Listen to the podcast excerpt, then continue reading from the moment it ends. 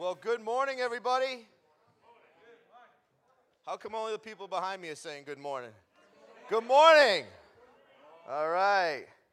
So, welcome to South Coast Community Church. If it is your first time here, we especially welcome you. It looks like we have a lot of empty chairs, so I expect people to be straggling in. Uh, it is a cold morning, huh?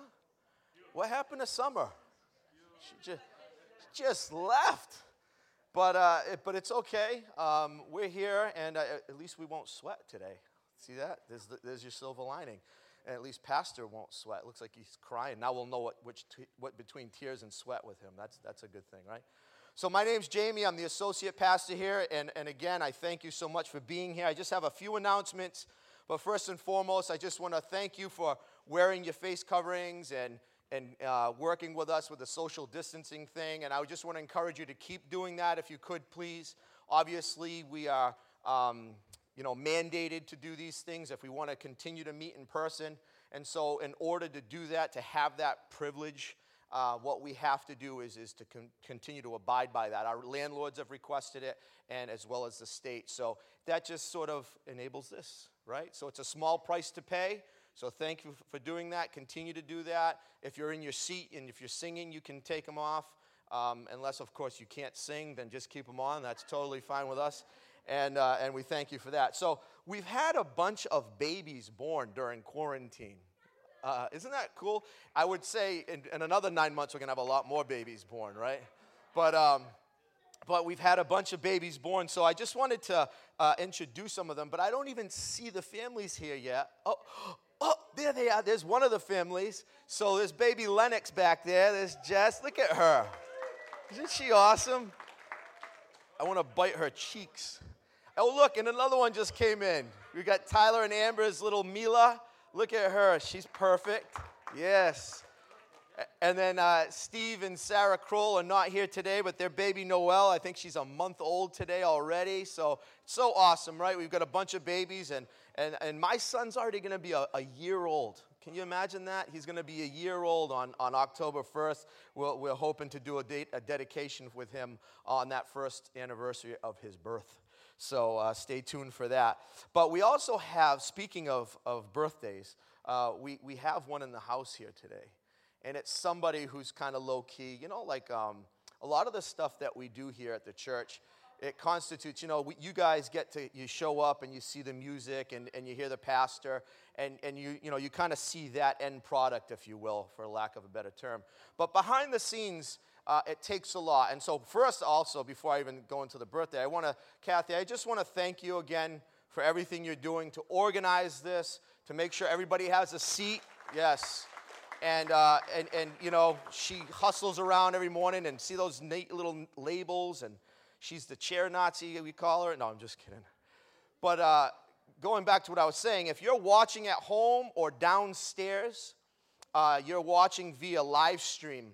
And that only happens because we have somebody who comes every week early to make sure that that live stream is set up and present, presented and available so that people who are not here in this room can actually worship with us and be part of this service. And that's Damien back there. He's hiding behind that pink thing. See him? Look at that.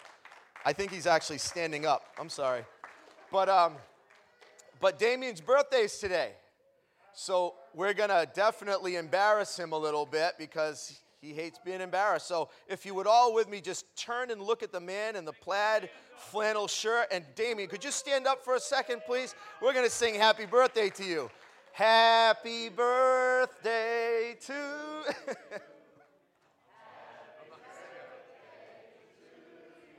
Louder. Yes. Woo! All right. All right. Thank you so much, everybody. And, and seriously, we, we're just, you know, happy uh, for all the help that we get. And if you do want to serve here, you want to be part of the fabric that goes into this weekly stuff, or even outside of these four walls, which is obviously uh, the church is not a building, it's a people. Uh, let us know. There are opportunities. Obviously, there's some limited things at this time because of COVID and everything, but we do want to get you tied in, and hopefully, we'll get some community groups going soon, sooner rather than later. Um, I also wanted to thank the people downstairs uh, who, are, who have um, opted, most of them, to go downstairs so people could sit up here and be part of the live service. They're sitting downstairs in our overflow room. We got about 30 down there today. 30 folks down there today. Yeah, it's awesome. So we thank them um, for giving us their spot up here uh, so that way they can tune in down there and have their own little church service. So uh, we'll be checking on them, making sure that they stay under control, just so you know we're watching. And, uh, and today we have a baptism. Uh, yeah, awesome, right? It's a celebration. For those of you who are not familiar, or maybe you've come from a Catholic background like I did, um, or have never been baptized, baptism through our, through our um, Christian belief and practice is a, is a personal decision. It's a proclamation, it's a profession, a public profession, uh, basically an outward expression of an inward faith. And so what it is is is you know it's part of the great commission where Jesus says go and make disciples and baptize them and teach them all that I commanded. It means that basically this is part of the process of obedience. It's one of the two ordinations that Jesus gave that in communion that we should do in obedience as followers of Jesus Christ. Everybody understands that? If you have any questions about baptism, if you want to be baptized, if you want to make that next step, again, it doesn't mean you've arrived. Trust me. It doesn't mean you've arrived. It means that you're taking that step of faith and obedience, period. It means that you're committing your life. It's, it's almost as as uh, real as slapping a bumper sticker on your car that says, I'm a Christian. You know those fish that we put on our car? It's kind of the same thing if you think about it, except it means a little bit more. And so I really want to encourage you that if you haven't, to really consider it and pray about it. Talk to Pastor Brian and myself, and uh, that baptism will happen today, right here. No, I'm just kidding. It won't happen right here in this room. We don't have a baptismal yet. But it's going to happen at the White's house in Mattapoisett. And I, I stress White's plural or apostrophe um, we're not going to DC. We're going to stay close, but it's going to be cold. And Juliana is getting baptized. Juliana Boya, yeah. Proud mom and dad. And then Kerry Whitaker. Kerry, can you just raise your hand? Kerry's taking that step today. That's awesome, right? So we have a couple of baptisms. If you want to go, please join us. You want to just um, see what it's all about. And if who's who is it? Sophia, you're getting baptized too? Woo! I didn't even know. That's awesome. So you guys don't tell me anything. That's maybe she can sing for us. That would be great. So uh, if you, it's not too late. So if you really are thinking about doing it, it's something you want to do, uh, and it's something you haven't done, please, you're welcome to. And, and you can talk to Pastor Brian and myself, and we'll walk you through it and make sure that it's the right step for you at this time. Amen? All right, so I'm going to just ask you all to stand up before we worship here. Got a lot of lights on it here, isn't it me? But um, before we pray, I just, you know, I wanted to, to just remind everybody. Pastor Brian is going to be sharing part two uh, of his message, Shine. And as, as I was thinking about what he's been preaching on and, and, and how much it's spoken to me, I'm sure many of you have been impacted by it in this room. You know, it obviously reminds me of the, the passage. It's in Matthew chapter 5, verses 14 through 16, and it says, You are the light of the world. A city on a hill cannot be hidden. Nor does anyone light a lamp and put it under a basket, but on the lampstand, and it gives light to all who are in the house. Let your light shine before men in such a way that they may see your good works and glorify your Father who is in heaven. That's us. Right? That's us. If we're not, amen, yeah. If we're not shining our light for this world to see, then how are they even going to know who Jesus is? Right? That's our job. We are commissioned, we are obligated to shine our light, to do what's right. And so today, I pray that if, if that's an area that you've been struggling or lacking, that, that this message, that this worship, that this time would remind and refresh you, and that you would leave here a little more committed, a little more um, dedicated to doing that for Jesus. He says, Come to me, all who are burdened and heavy laden, and I will give you rest. He promises that rest in Him So come follow him with us today. Amen. Let's pray. Father, we just come before you this morning grateful. Grateful that we're here together in this room, this privilege to worship you, Lord. That was taken away from us, Lord, because of a disease or a virus. And so, Lord, I pray that it means even more to us now. Lord, that we realize how privileged we really are because in a lot of countries, they can't meet, it's illegal. So, Father, we are blessed. Let us not take that for granted. Let us not become, become complacent, Lord, because of how easy we have some things. And Lord, some of us have walked in here today who are struggling or seeking or searching. They may not have heard the gospel, they may not have committed to you, or, or, or God may be just some father figure in the sky who throws down lightning bolts when we mess up. But that's not who you are, God. You're a God of grace and truth, of mercy and justice. You're a God of salvation and redemption. And so, Father, if we're here in this room today and we're hearing this message and we're singing these songs, we have an opportunity to enter in to that redemption, to enter in to that rest and forgiveness. It doesn't matter how far we've gone or where we've gone or how long we've gone. The cross is greater than all of it. Your grace is greater than all of it because, God, you are greater than all of it. So, Father, inhabit our praises today. Have your way in this room, in the songs. Have your way in the sermon. Change us, grow us, make us more like Jesus. It's in His name we pray. Amen. Good morning. It's like a supercharge in the room today. I don't know if you guys can feel that. No? it's not a breeze. So, just uh, quickly, it is such a gift for us to be able to just pray about the songs that God wants us to use to worship Him. And this list of songs is just, I've been trying to find the thread. And what it is, is we're in this new, new, you know, where we got used to the old new and and now we're getting into school and we're getting back into the world and there's a whole new set of anxieties and stresses that go along with all that and i think i've been feeling it this week. I'm sure some of you have. And i looked up philippians 4 6 um, and 7 be anxious for nothing but in everything by prayer and supplication with thanksgiving let your requests be named to the made known to god and the peace of God, which surpasses all comprehension, will guard your hearts and your minds in Christ Jesus.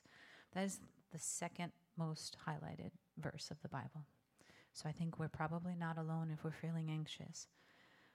But I just want you guys to use this time to just untangle your worries in front of the Lord. You know, just give them to Him. He's with us, He's our Father. We're not alone. Amen.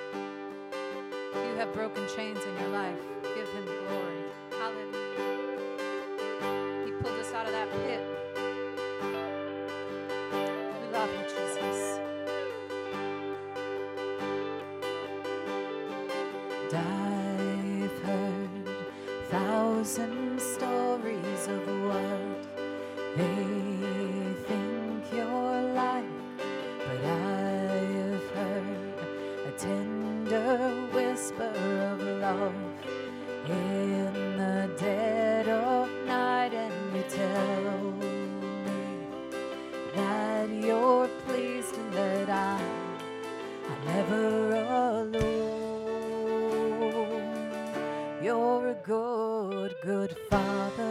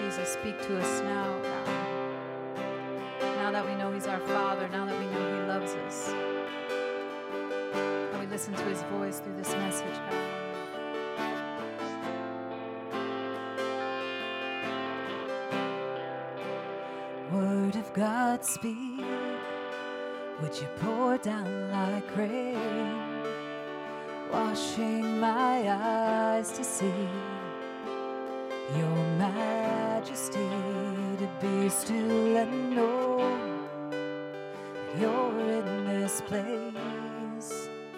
Please let me stay.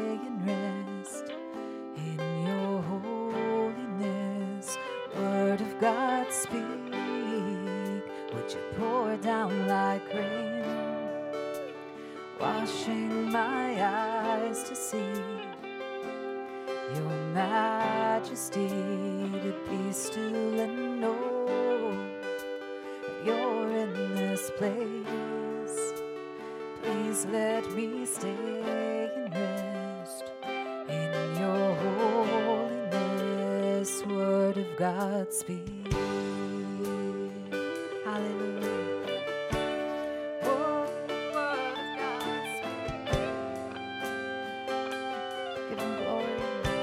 worship your King.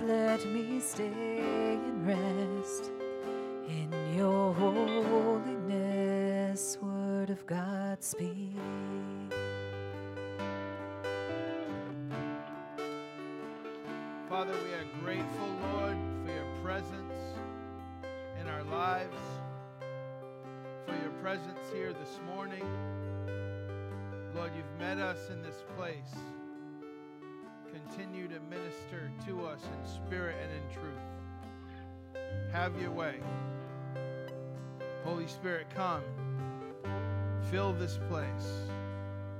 Help us to surrender and submit our lives to you. We love you. We here to worship you, Lord, to be changed by the power of your word and your presence. In Jesus' name we pray. Amen. You may be seated. Amen. Well, it's, it's so encouraging to see so many people and so many new faces. And again, if you're here for the first time, welcome.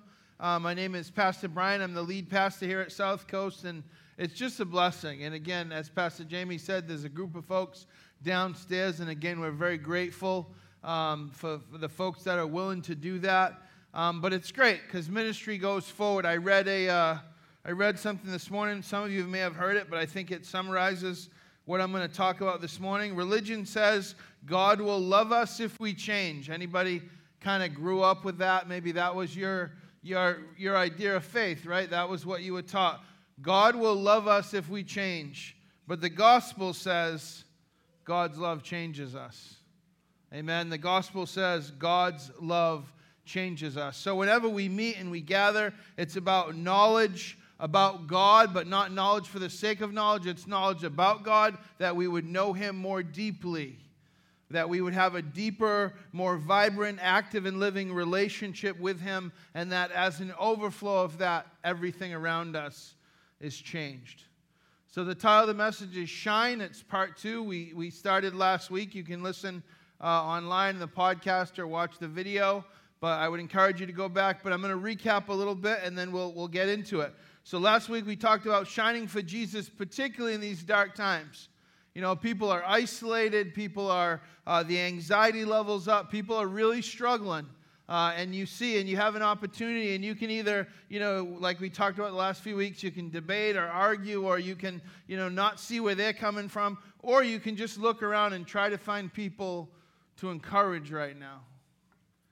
Try to, try to find people that you can share the hope you have with right now. Because there are a lot of people with a lot of struggle, a lot of hurt, a lot of pain right now, a lot of isolation. So I hope the last few weeks that you were encouraged to take steps in your life and fl- find ways to reflect and then to be sure you're shining for Jesus. We read last week from John 20, verse 30 says Jesus performed many other signs in the presence of his disciples, which are not recorded in this book. But these are written, verse 31, that you may believe that Jesus is the Messiah, the Son of God, and that by believing you may have life in his name. We're called to belief in Jesus, and that belief gives us life, brings us from death to life, from darkness to light. Every sermon we said has the same goal it's to bring people who don't know Jesus into a relationship with him. Or for those of us who know him, it's to encourage us to go even deeper. With Moses, and we used this last week as an example, we should pray with Moses in Exodus 33 13. Now, therefore, I pray you, if I have found favor in your sight, let me know your ways, that I may know you, that I may find favor in your sight. And Moses continues in verse 18 I pray that you would show me your glory. Moses is praying to the Lord, and he's not praying for health or for success. He's praying simply to know God more deeply, to get a better understanding of the character and nature of God. His desire is one for greater intimacy. And I pray that that be the cry of each of our hearts. That when we come here, we come here to fellowship, we come here to worship, we come here to hear word, all those things. But we come here to be in the presence of our Lord Jesus Christ in, in a special way. United with his, bo- with his body, with his bride, the church, and we're gathered together in that fellowship. So we're going to recap from last week and, and finish up. And hopefully, we're going to end with a commitment together to help encourage each other to consider our own lives in regards to shining for Jesus.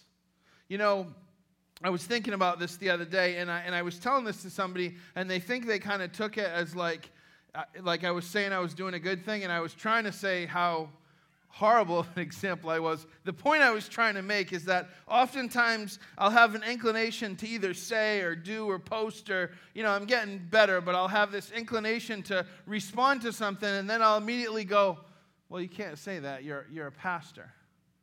You know, you have, that's an image. You're a pastor. That wouldn't be appropriate for a pastor. And, and the person I was telling to was like, that's good, man. That's awesome. You have self control. I was like, that wasn't the point of that story the point of that story is what I really should be saying is I, you know, I don't, I don't want to behave that way because I'm a Christian. Because I'm a reflection of Jesus. You see, I don't have the luxury of being unchristlike, but neither do you. And that's what we're talking about when we're going to talk about shining. When I was a child, where I went to a Catholic private school, and for nine years, my parents weren't Catholic, by the way. So for nine years, I'm like, what, did, what were you guys doing with this? just, just, I thought, so I thought it'd be good for you. I'd be like, if it's true, Dad, it's good for everybody. If it's not true, it's not good for anybody. I was like debating theology with him in sixth grade. Anyway, so I went to this school for nine years, and at the end of like the school day, there would all be all these other kids that would come, and they would have like CCD class. Everybody know what that is? Like, so those are those are for the kids. I looked at it, I was like, those are the normal kids that get to go to regular school, and then they just have to come toward the end. Anyway, so CCD class, which I wondered, and just for this sermon, I looked it up. Does anybody know what CCD stands for? No, it's con, it's Confraternity of Christian Doctrine, CCD. So anyway, you learned something new. But anyway, Catholic school for kids who had to go to regular school. I had to do the preparation for my confirmation and all that stuff. But they were really the same thing. It was a catechism class. Another word that we hear, that word catechism, we don't really know its meaning. It's just a word from the ancient Greek and it means to teach orally. So typically to ask questions and there's a response. Instead of just one person talking, it's, a, it's an interactive teaching, it's a catechism. So, in religious education, for a long time, to teach kids about God, there would be a whole bunch of questions. The question would be asked, and there would be a response. This goes back to the Reformation, popularized by Martin Luther. But typically, there were 107 questions and answers. The most once known to a great many children is this is this first question and I want us to start with this. I want to frame the whole sermon with this because this is, this is it. This is important. This is the theology that frames everything we're going to talk about. And the question is this what is the chief end of man? What is the reason that we're alive? What is our purpose? What is ultimately the, the big, big picture of why we exist? That's what that question means. And the answer the way you answer that question will guide how you live your life. It'll guide how you do Christianity, it'll guide how you live your life. And this is the answer man's chief end is to glorify God and to enjoy Him forever. Man's chief end is to glorify God and enjoy Him forever. That is it. Everything I'm going to talk about is comes from that statement. Jesus' teaching on being salt and light is exactly that same thing. And we're going to explore that more in depth this morning. That we live in such a way that we bring glory to God. And by doing that, we're abiding in Him.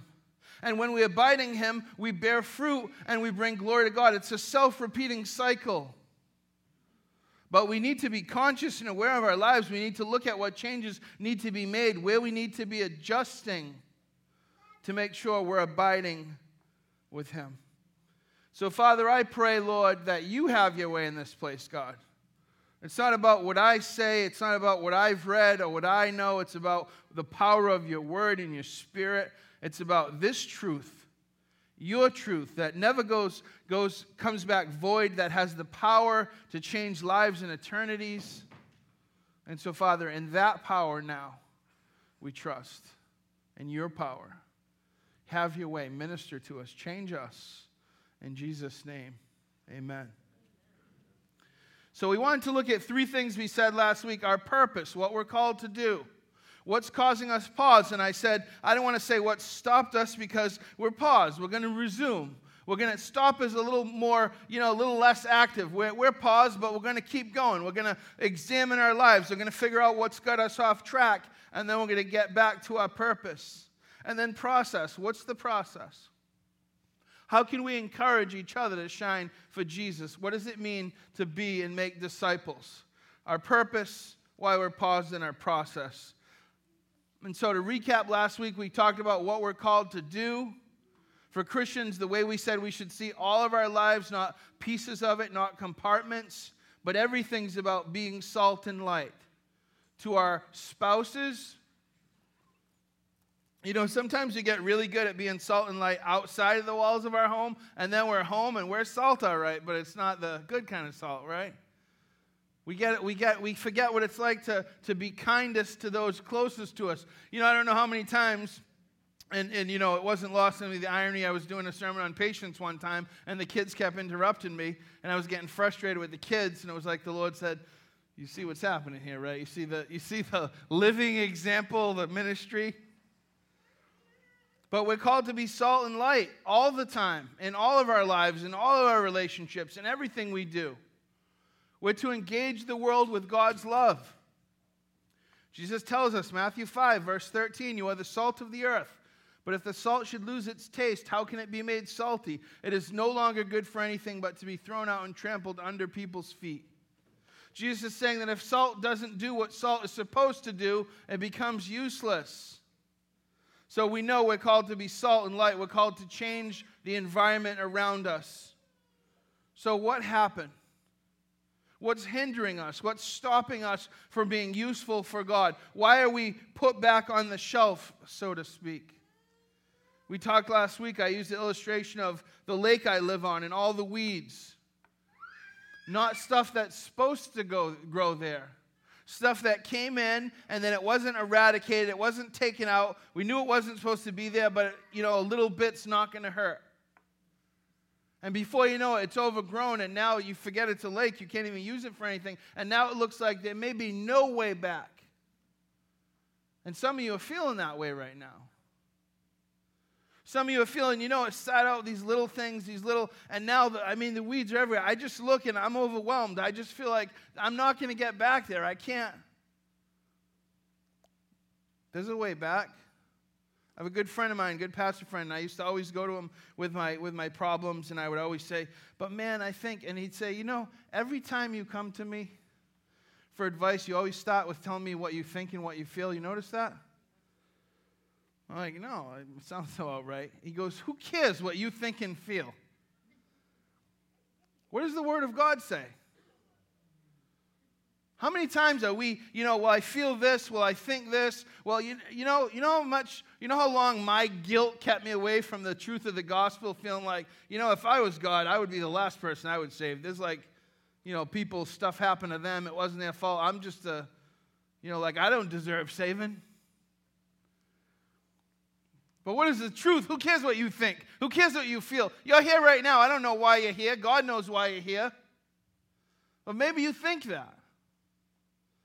I'm not worth saving. I'm not, you know, I'm here, I'm hanging out, maybe get catch a little Jesus wave or something, but I'm not, you know, I don't know about surrender or obedience. I don't know. I could never do this Christian thing. Yeah, you're right. That's what makes it so cool when he starts doing it through you. Because everybody that knows you looks and goes, wait a minute, you didn't have raw talent. you, were, you were good for nothing. But God. But God. It doesn't matter how, how many weeds, it doesn't matter. There's a beautiful lake in there that reflects the image of your Creator. And Jesus Christ died so that image could be restored in you in your, in your redemption, in your daily sanctification, in your justification, which is a big word that just means when God looks at you now, he sees Jesus who paid the penalty. So, unless you think that your stuff was too big for what Jesus did, unless you want to diminish his work on that cross, then just bow down and give your life in gratitude and humility for what Jesus did for you. That's the gospel. And when you understand that kind of truth, you can't help but shine. People have to be preaching about shine for Jesus. You're just doing it. You don't even know why. You know, I hate to, you know, embarrass. Actually, I don't hate to embarrass my wife. That was completely a lie. I like to embarrass my wife, but I usually won't if she's here because I try to respect that she doesn't like to be embarrassed. But when I was in Teen Challenge, she was a waitress. And God bless anybody that's a waitress because it's the hottest thing. Like, you know, you know, everybody's yelling at you, nobody's happy, it's always crazy. I don't know how anybody does it. Anyway, she's a waitress at this place, and I was in Teen Challenge, and every now and then I'd talk to her and I'd say, you know, and she'd, I'd say, you know, how was it over there? Now I'm feeling guilty that I'm not providing all that. And she'd say, well, you know, it was a rough day. I mean, you know, it's kind of crazy. Everybody yells. And I'm like, well, you know, why are you there? Like, you know, just, you know. And she's like, well, I'm making a difference. I'm, I can tell. People are asking me questions. And so I'm like, I'm still thinking, Bobby remembers back in these days, I'm still thinking to myself, well, that's nice and all, you know, but, you know, people yelling at you like, I don't like that. Just, you know, find an easier way, honey. I know you're shining for Jesus, but just, just seek what may be more comfortable for you. That was my good Christian advice to her. And she said, No, no, you know, I'm, I'm all right. And time went on and time went on. And, you know, people asking her, like, you know, what, what, you know, what's your story? And she said, Well, my husband's in rehab right now. And they said, But you seem so happy. Oh, yeah, my husband's not home now. If you knew him, you'd be happy too. She's like, Well, you know, I'm a Christian and, you know, I, I just, you know, I'm just trusting God. And, and the people thought she was crazy, but, you know, they, that opened the door when, uh, when it was over and she just, you know, I was coming out and she told them, they said, anytime you ever want to come back, you got a job. They said, we, we don't know what you, what you do. We don't know, but there's just something about you. You just brought joy to this place. And she said, there were people that were, she was started working there and she was afraid of them. And they were asking her, and she gave a lady a Bible and she said, you know, I'm a Christian. This is what Jesus teaches us to do. That's shining for Jesus. It's not, it's not, you know, in the big, you know, stuff that look, it's in the little everyday faithfulness of asking the question and just going, you know, Teen Challenge is a frustrating place. I mean, I'm still there. I've been there for 13 years. The Teen Challenge, couple of brothers are here now. And so sometimes the guys will get frustrated and they'll come to me and say, you know, why do you keep doing it? Why do you keep doing anything? I ask one question. One question, that's it. Is my life making a positive difference for Christ in the lives of other people? If the answer is yes, I'm going to keep doing what I'm doing. I don't have to look at other things. I don't have to be distracted. I don't have to look at what my neighbor's doing, what my boss said. All this other stuff is a distraction. What's the primary thing? I'm making a difference for Jesus where I am. And if the answer to that question is yes, then I'm going to keep going forward until he moves me. Thank you, Bernice.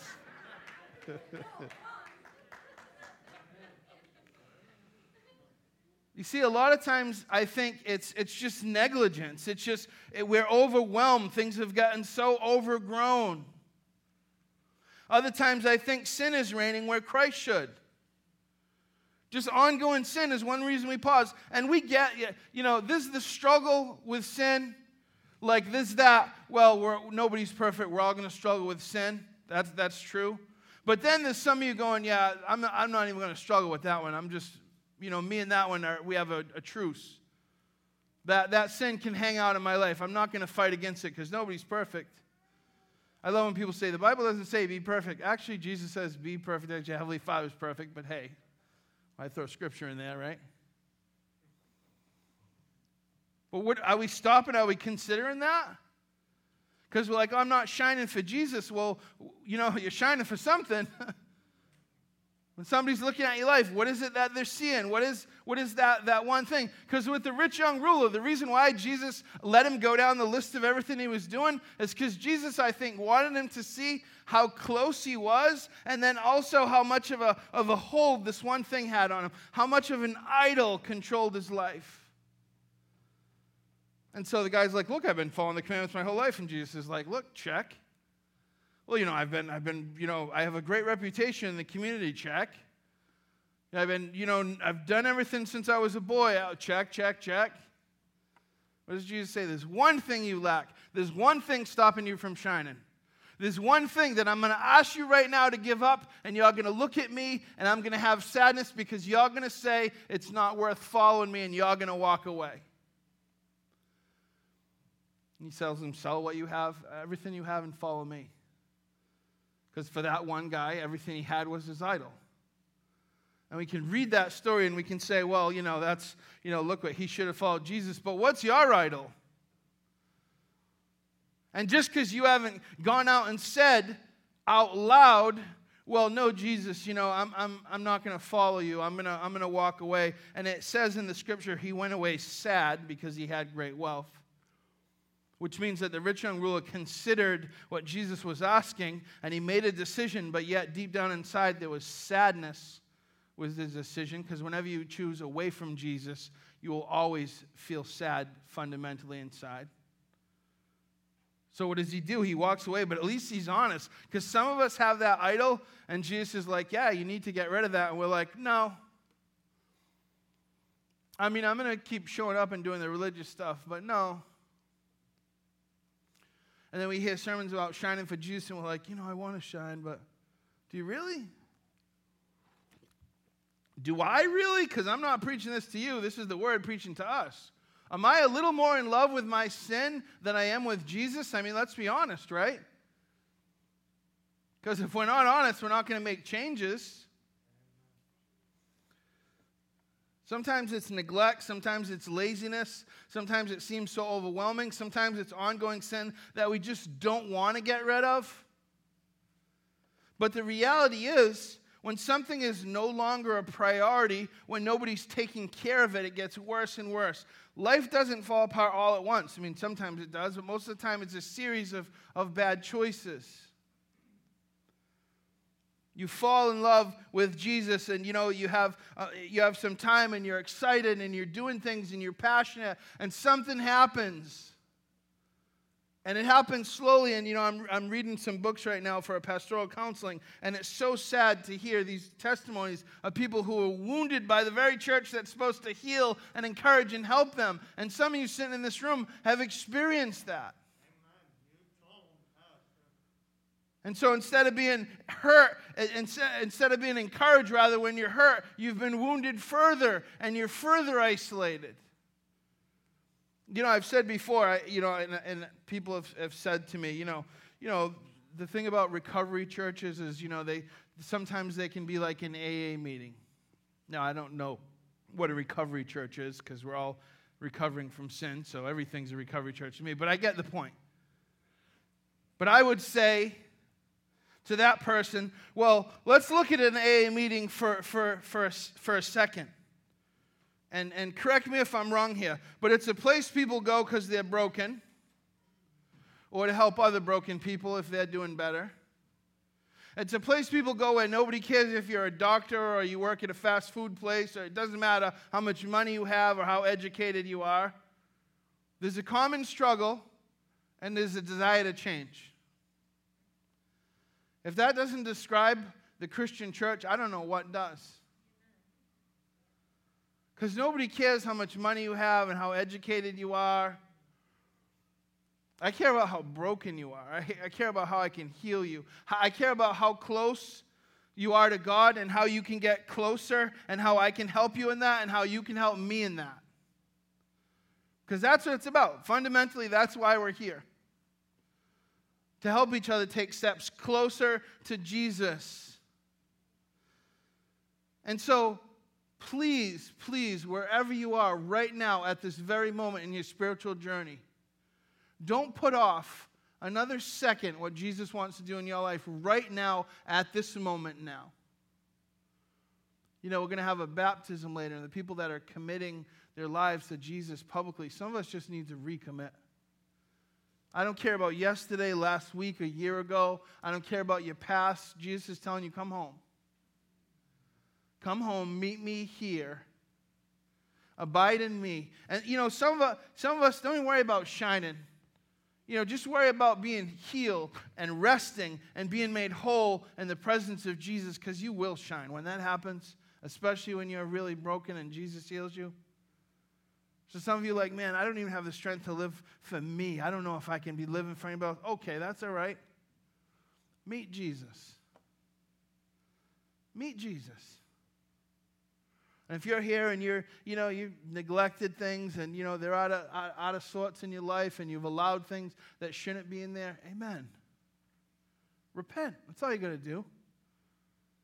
And a lot of times it's our pride, it's just our flesh. Well, I'm not going to repent. Well, I'm going to keep doing it. Well, da, da, da. listen, all the stuff the enemy's saying right now in your head, ignore it. Jesus says, repent. and your sins will be seen as white as snow. Just repent. Confess your sins to one another, and you will be healed. How bad do we have to let things get in our lives? How long will we allow the small comp- compromises?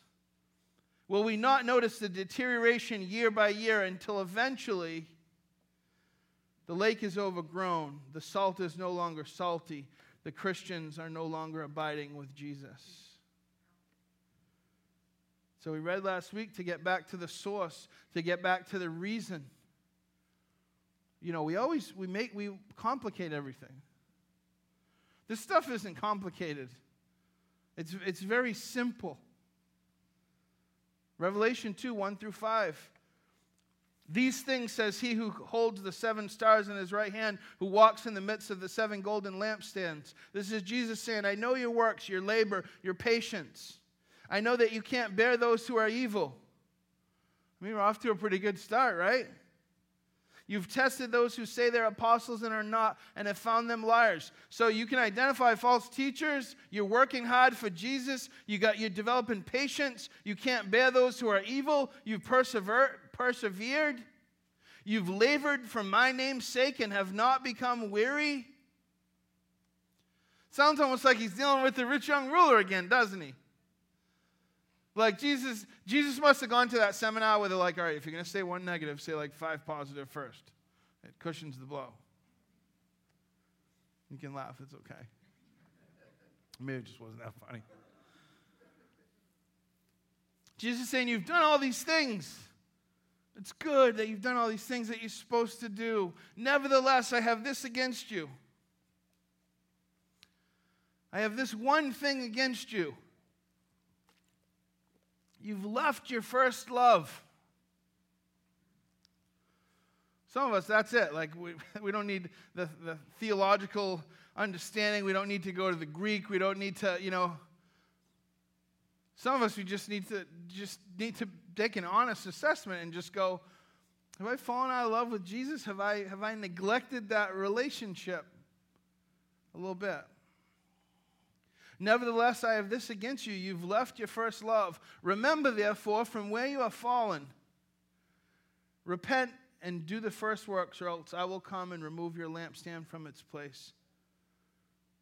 In other words, look, at some point, you gotta, you gotta walk in repentance. You gotta say, All right, you're right, Jesus. I fell out of love with you. I'm gonna repent because I wanna shine for you. Because Jesus is at some point, you're gonna have no lampstand. You're gonna have no influence. At some point. And we know He's gracious with us. But have we forgotten the most important thing? Have we become so used to things that we've lost our ability to change them and instead everything around us is changing us? Tell the kids he's a thermometer or a thermostat. You ever in youth group had that lesson? Right? What does a thermometer do? A thermometer just tells the temperature. It just reflects whatever the room is doing. What does a thermostat do? It sets the temperature. We tell the kids, you want to be a thermostat. You want to set the tone. You want to set the culture. You don't want to just go in and reflect what's around you. So, slowly, day by day and year by year, we get used to the weeds in our lives until we're no longer impacting the world for Jesus and nobody notices anything wrong. You know, when, if you talk about what a real Christian looks like, everybody thinks you're talking about like radical stuff. But it's just a community of people following after Jesus, just loving Jesus, trying to live the way Jesus taught and lived. It's not really that complicated. And He empowers us to do it. But we, we got to be committed. Or, or generations will continue to leave and the church will exist on the outskirts. We read last week Jeremiah 2:13, "My people have committed two evils. They've forsaken me, the fountain of living water, and have hewed out cisterns for themselves that cannot broken cisterns that cannot hold water." We've neglected Jesus, we've neglected our first love, and so what do we do? Cuz that's only that's only step 1. But we got to fill that. We got to we the void's not gone. It's not like we walked away from Jesus and we're said, it's not like the rich young ruler went and he walked away and was like, well, that was a great decision. I mean, that was, you know, if I look back in my life, that was one of the best. I am so happy now. Things are great. No, you know he regretted that for the rest of his life. Because the place where God was supposed to be, something else is there. And so in our hearts, the place where God is supposed to be, something else is there. And whatever it is will destroy you if it's not destroying you already. It's, it's the truth. I wish, I wish my words could convey it with more power, but you know it deep down inside. That when you choose self instead of choosing to shine for Jesus, that it, it, it's never what you thought it would be, that it's the lie of the enemy. And I think part of it we said last week was because we've forgotten our identity. I mean, sometimes, you know, I wake up and I don't feel forgiven. I don't feel set free. I don't feel victorious. I don't feel an, like I'm an ambassador. I don't feel particularly grateful. I'm the only one. You guys all wake up and you're just ready to go, right? Two of us feel a little sad in the morning. My wife wakes up. She's outside with the ducks for three hours praying to Jesus, and she's on fire. She comes in. Sorry. But again, what did I say? What did I start that, that sentence with? Sometimes I don't feel forgiven. I don't feel set free. But I am forgiven. But I am set free. But I am victorious. But I am an ambassador. And if those things don't cause me to be grateful, I need to go back to the beginning. I need to remember some of my yesterdays and last years. 10 years ago, sorry. Last year's were rough, but not that rough. We focus too much of our own, on our own stuff. We forget our new identity. We forget our new purpose. We forget the chief end of man. But the alternative is that when a Christian is doing what a Christian does, the light changes everything it, come to, it comes into contact with. The light of Christ Himself, and we must realize that. And John 8 12, Jesus says this I am the light of the world. Whoever follows me will not walk in darkness, but will have the light of life. Jesus is saying that.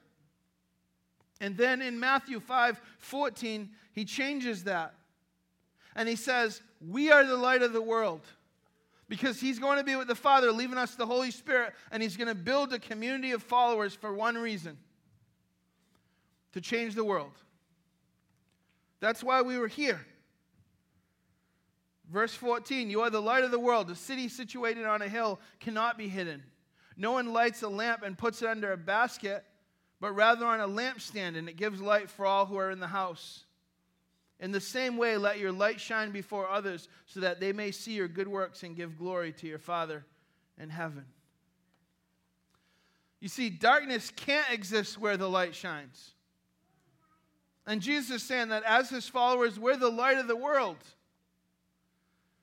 What does light do? It eliminates darkness, it, it illuminates, it allows us to see, and makes things clearer. People don't say they're afraid of the light, they're afraid of the dark. Light eliminates fear, and we should want to shine that. So the clear implication is twofold. First, true light cannot be hidden. Jesus says a city on a hill cannot be hidden. When it's shining, people will see. When you're abiding in Jesus, people will see. And if you have that true light, you don't want to hide it. You want it to be as bright and as effective as possible. You want to do whatever you can to enhance the light. The lights that would have been used by those in Israel at that time, they would have been a small lamp, probably about the size of your palm. And they would set it on a stand to maximize its effect, to make it even brighter. True light should not and true light cannot be hidden.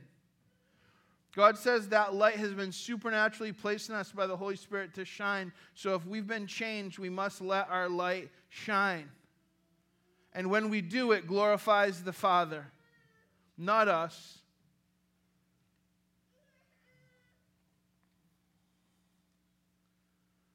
So, how does that happen? The last part. How do we effectively shine for Jesus? I can tell you where it starts the process and how we encourage one another in it. Because I don't think it's just merely the observance of good works on the outside. Because all kinds of people do try to do all kind of good things for all kind of good reasons.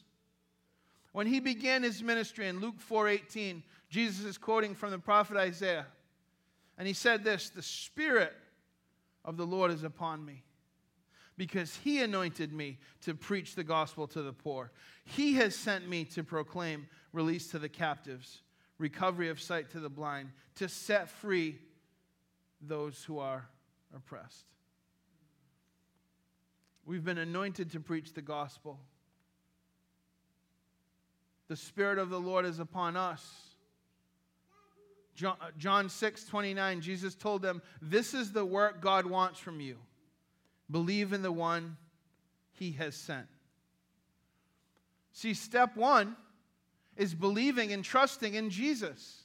I said before in the past three, four, five weeks that just because you're here, I'm not going to assuming that you've ever trusted Jesus. I'm not going to assume that. My friend says he knows people that have been Christians for 50 years, and he knows people that have been like doing the, the first year Christian thing 50 times over. Ask themselves if they ever really said, Lord, I, I, give you my, I give you my life. I trust you, Lord. I put my heart. And it's not a one time thing, and you have to continue to say that. But at one point in your life, to surrender your life to Jesus, to say, Lord, I'm, I'm done. I can't, you know, Take control. Some of us have said it a whole bunch of times. We need to continue to say it. But the, the, pr- the prayer of my heart, the cry of my heart, is that if you're here right now and, and you desperately need to say, take control of Jesus, that you don't leave here without saying that. Because things are just going to get worse. I promise you that. The quicker you give up control, the better off you are. Only by believing are we given eyes to see and a heart to serve. We begin being salty, doing things that salt does. So we walk in obedience and surrender. And when we do that, when we walk in faith, inevitably there's an overflow. You are the light because of the light in you. And so we gather and we help each other by trying to pray for and walk with and talk to and be in relationship with each other and look and, and keep an eye out when our brother or sister is weak and struggling and lift them up and encourage them, maybe when their light is getting a little dim. We gather to be strengthened by one another by the Spirit and the Word. And the good news is that God will do the work. We need to cry out to Him in forgiveness. We need to ask Him for a new life. We need to put our lives into the care of Jesus. And then we need to live as though He's our Lord and Savior, our King and our Redeemer, our friend and our leader, our Father and our God. But here are some promises Psalm 146 8 The Lord opens the eyes of the blind. The Lord raises up those who are bowed down. The Lord loves the righteous. So, what is real religion? James 1:27 It's religion that God our Father accepts as pure and faultless to look after orphans and widows in their distress and keep oneself from being polluted by the world. To serve those who are in the greatest need, who are the most vulnerable, but do it in such a way that you maintain your integrity, that you maintain your witness, that you maintain your shine. Care for the orphans and the widows. Those who have, helping those who don't serving with humility and gratitude. And again, that begins with our spouses, our families, our churches, our workplaces, our communities. You know, I, I, I learned my lesson. I haven't said in a while, but sometimes my wife would come home and I'd be like, hey, honey, I did the dishes for you. She'd be like, for me, you did them, huh? I haven't eaten anything all day. How many kids do we have? How many meals have you eaten, big guy? You did the dishes for me, huh? Thank you. Well, I did the dishes for us, honey. We're a team. I did the dishes for us. I learned that. Or I'll watch, I'll watch, like, I'll babysit the kid. Like, you say that, it's my kid, you know, like, it's not really babysitting, it's just being a dad, right? I'll watch the kid today. Anyway. But it starts with our spouses, it starts with our families, it starts with our communities. You, gotta, you don't get to pick and choose where you live this stuff out. You think, uh, you know, I mean, marriage is the, you know, the, the blueprint for Christianity. Like, that's the, the training, the proving grounds. The best relationship ever, the most difficult relationship. But God will use your spouse, your family. Remember the words in 1 Peter 3:15. And this is it. If you want to pray on, if you want to meditate on, if you want to, you know, ask the Lord to speak to your heart with one scripture, this is it. But in your heart. And that word that means in the center of your being. That's, that, that's not just an emotional, an affection. That word, that, that means the center of everything you are, your, your core. It involves your intellect, your emotion, your will, your feelings, all of that, in your heart In every fiber of who you are, regard Christ the Lord as holy. Believe in Jesus as Lord and be ready at any time to give a defense to anyone who asks you for a reason for the hope that is in you. Because it's inevitable. Because if you know Jesus in that kind of way, it's inevitable that people are going to say, what is it that's different about you? You can say it's Jesus. We said last week that's the primary thing of a Christian. Jesus needs to be the Lord of our life and on the throne of our heart and in, char- in charge of it all. So we are to be disciples who love God, who love the church, and who love others. But we're also to develop disciples who love God, love the church, and love others. We're not called to withdraw from the world. We're not called to be afraid and hide our light until Jesus returns. We're called to shine. You say, well, it's getting darker. Well, then there's need for more light.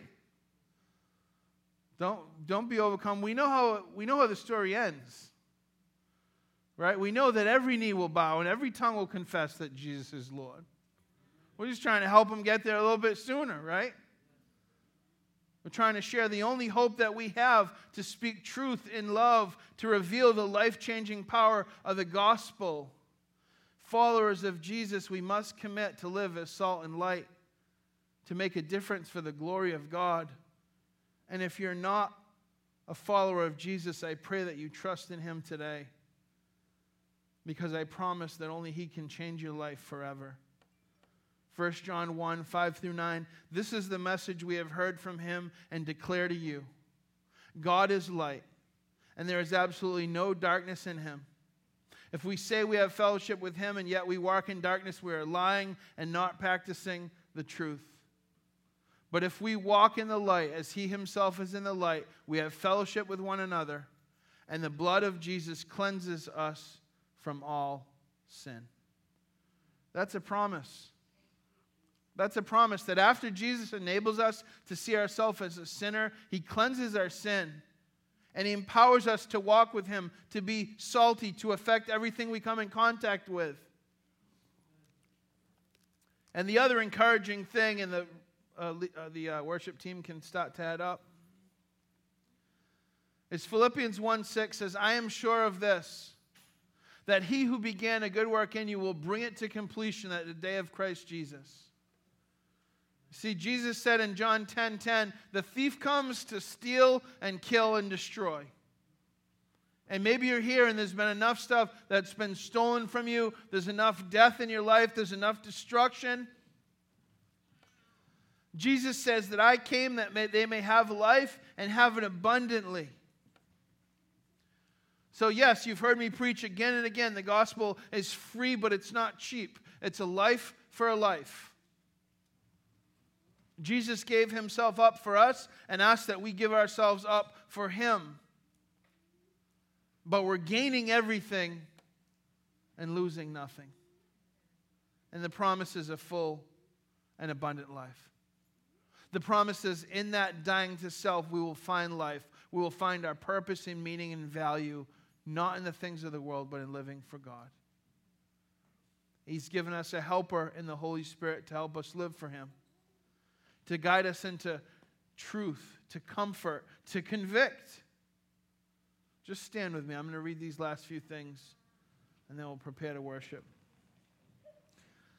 So we got to read the Bible. Jesus knew Scripture. We get to pray alone and together. We get to be in community, in real community. I know it's harder now, but we're doing it. This Pockets, this groups meeting.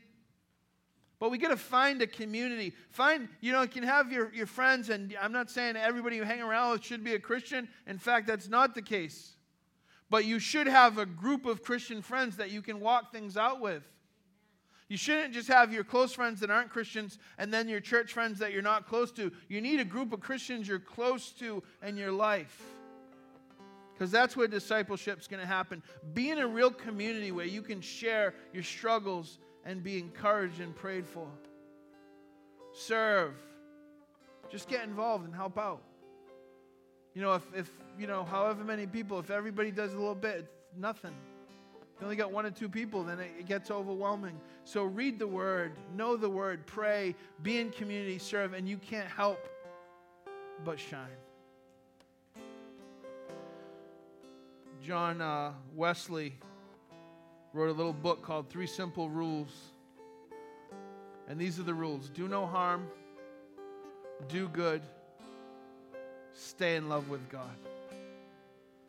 If I would talk to him, I would ask him why he put him in that order, but I guess he's John Wesley. But the fact of the matter is, he's assuming at the end that you are, in fact, in love with God. And so, as we transition to worship, I just want us to take a minute. I want us to honestly consider. We're going to go and, and we're going to do a baptism in a little bit to people that decided to give their lives to Jesus to let everybody know I'm dying to self, I'm dying to yesterday, I'm rising to today in Jesus. So, Father, help us to do that as well, even if we've been baptized, even if maybe we've made that profession of faith to say, Lord, there's some things in my life I need to die to. Some things in my life I need to give up to you, Lord. And so, Father, I pray that you have your way in our lives. That we need to honestly ask ourselves to pray like David search my heart, Lord. Let, let me be honest. Have I, have I replaced you with idols? Are there other things on the throne of my heart? Are you crowded out, Lord? Because we repent, Jesus. Right now in this place, we're vulnerable. We repent, God. We ask you to forgive us. Lord, we want to shine for you. Empower us. Create in us a hunger and thirst for your word, for your presence. Help us to stay deeply in love with Jesus. And let everything we do at this place no matter what you decide the ministry looks like, no matter where we meet, let everything that's done here be simply an overflow of a group of people who love Jesus, who've been rescued and redeemed, who are very broken and are being healed and made whole into the image of Jesus Christ. Flawed, yet being perfected because of his power and for his glory. So, Jesus, as we worship you now, let us do that with all of our hearts and with all of our soul. It's in your name we pray. Amen.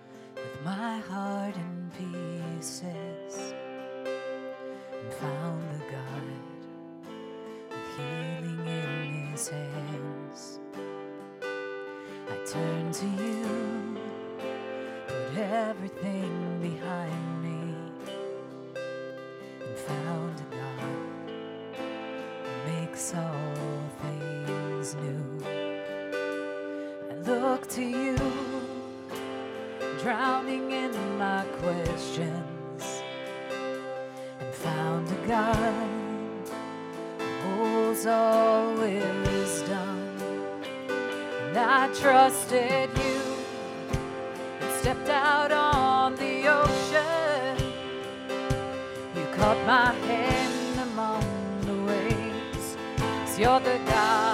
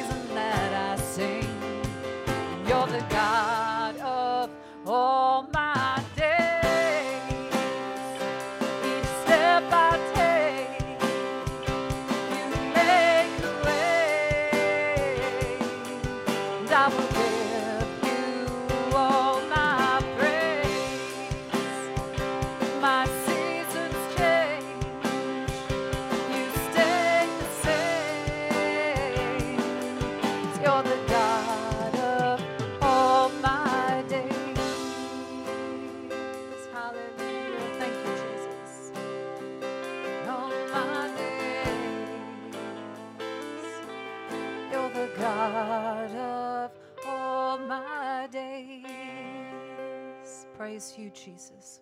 God, we thank you so much for this morning spent in your presence, God, sitting at your feet. God, we thank you for the light you've placed inside of us. God, we thank you that you've given us the privilege of showing this world who you are, how you love, God. What a good, good Father you are, how you are faithful, God, how you never leave us. No matter the darkness, God, no matter the shadows, the trials and the troubles, God, we know that you are always with us. And Father, we ask that as you as we go today, God, into this dark world, God, that you just help us to shine your light, God, like the moon reflects the sun. God, we want to reflect you. Jesus, we just ask that you give us the courage where we lack. God, you give us the strength where we're weak, as your word promises, Lord. We ask that you be with the people who are being baptized this afternoon. God, we thank you for their lives. God, we thank you for their proclamation and their and their dedication to you, God. And we ask that you pour a blessing on them, that their lives reflect you for the rest of it, God. Thank you for this house of worship, God. Thank you for our pastor and our leaders, God. We ask that you just instill in them and anoint them afresh with your power, God, with your wisdom, Lord, that they lead us as you lead us. In Jesus' name we pray. Amen. And Just a reminder, we will be live streaming the baptism for those of you who won't be there in person and you want to watch it. So we just congratulate those being baptized and have a blessed week.